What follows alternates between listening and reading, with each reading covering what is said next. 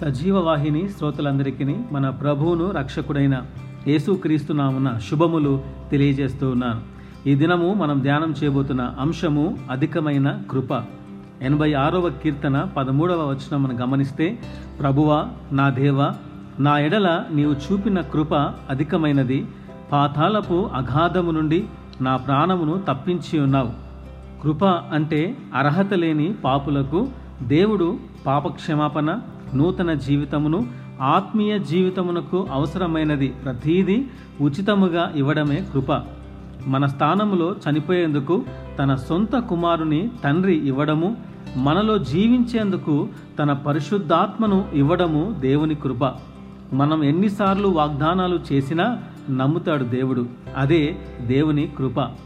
పాతాలపు అగాధము అనేది తీవ్రమైన బాధ తీవ్రమైన నిరాశ సమాధిలో ఉన్నట్లుగా ఉంటుంది.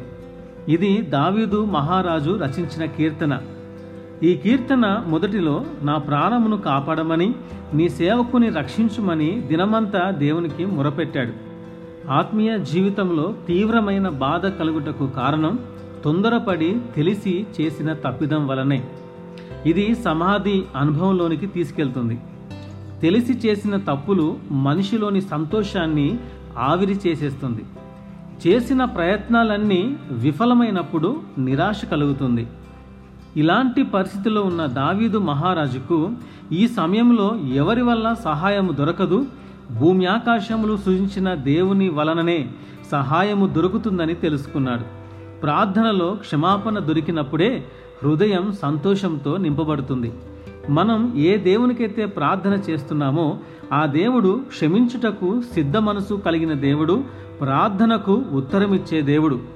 ఎలాంటి పరిస్థితిలో మనమున్నా దానిని ఆశీర్వాదముగా మార్చి సమృద్ధితో నింపి సంతోషపరచి తన అధికమైన కృపను విస్తరింపజేస్తున్న ఏసయకు మహిమ కలుగునుగాక. అమ్మేన్